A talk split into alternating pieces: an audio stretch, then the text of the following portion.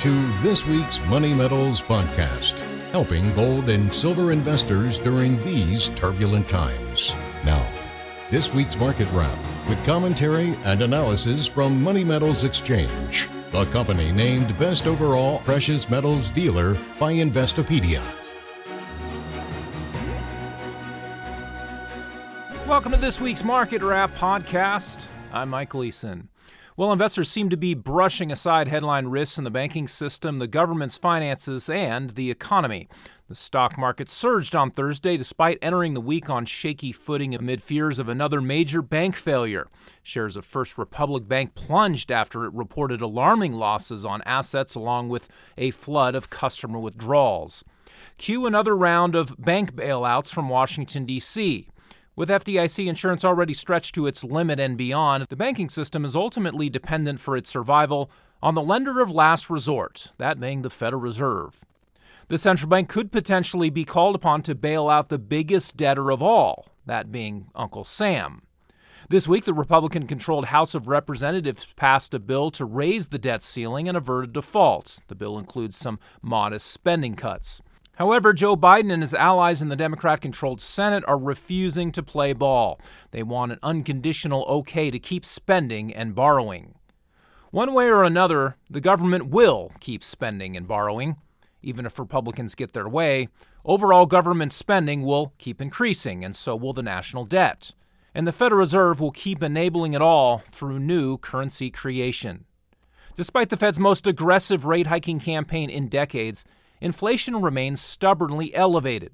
The central bank's preferred core personal consumption expenditures index rose at a 4.9% annual rate in the first quarter, higher than forecasted. Meanwhile, Thursday's GDP report showed the economy barely growing. The 1.1% growth rate for the first quarter came in well below expectations, raising the odds of an official recession later this year. That also raises the odds of the Fed pivoting to rate cuts. In fact, futures markets are pricing in lower rates by year end. Hard assets stand to gain from a cheapening U.S. dollar. The dollar index has been in a downward trend since last fall, but over the past three weeks, currency markets have been choppy, as have precious metals markets. Gold continues to oscillate around the $2,000 level. As of this Friday morning recording, the monetary metal comes in at $2,002 an ounce, up 0.4% for the week. The bad news for bulls is that gold futures face a formidable zone of resistance between current prices and the $2,100 level. The good news is that gold continues to show resilience. Despite running into some selling pressure, the pullback so far has been minor. Turning to silver, spot prices are essentially unchanged this week and come in at $25.32 per ounce. The platinum group metals, meanwhile, are underperforming. Platinum is off 5.1% this week to trade at $1,088, while palladium shows a weekly loss of nearly 120 bucks or 7.2% to check in at $1,545 an ounce. Bullion buying remains brisk, although it has pulled back a bit over the past week, but it still has the potential to go berserk at any moment. Potential catalysts for a mad rush by the public into precious metals include the failure of a mega bank a political calamity in Washington surrounding the debt ceiling, or an abrupt move by the Federal Reserve toward monetary easing. For now, though, most popular bullion products are readily available for reasonable premiums and minimal turnaround times when purchased through Money Metals Exchange. The exception is American Eagle coins.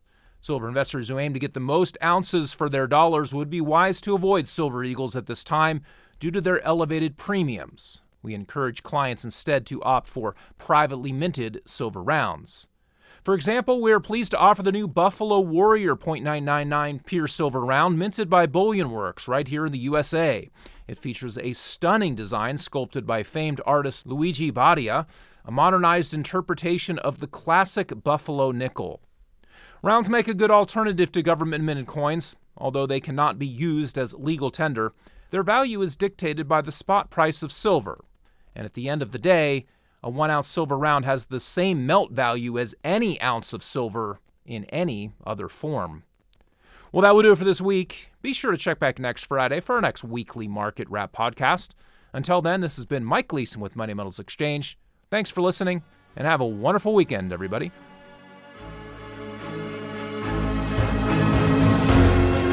Thank you for joining us for this week's Money Metals podcast. Be sure to come back next week. And don't forget to subscribe to our podcast through iTunes.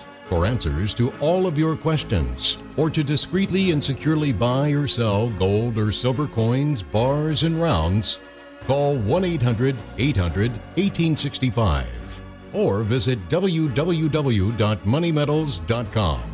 Our knowledgeable and no pressure specialists are standing by to answer your call during business hours, Monday through Saturday. Or you can lock in your order online 24 hours a day, 7 days a week. Again, visit us at www.moneymetals.com or call 1 800 800 1865.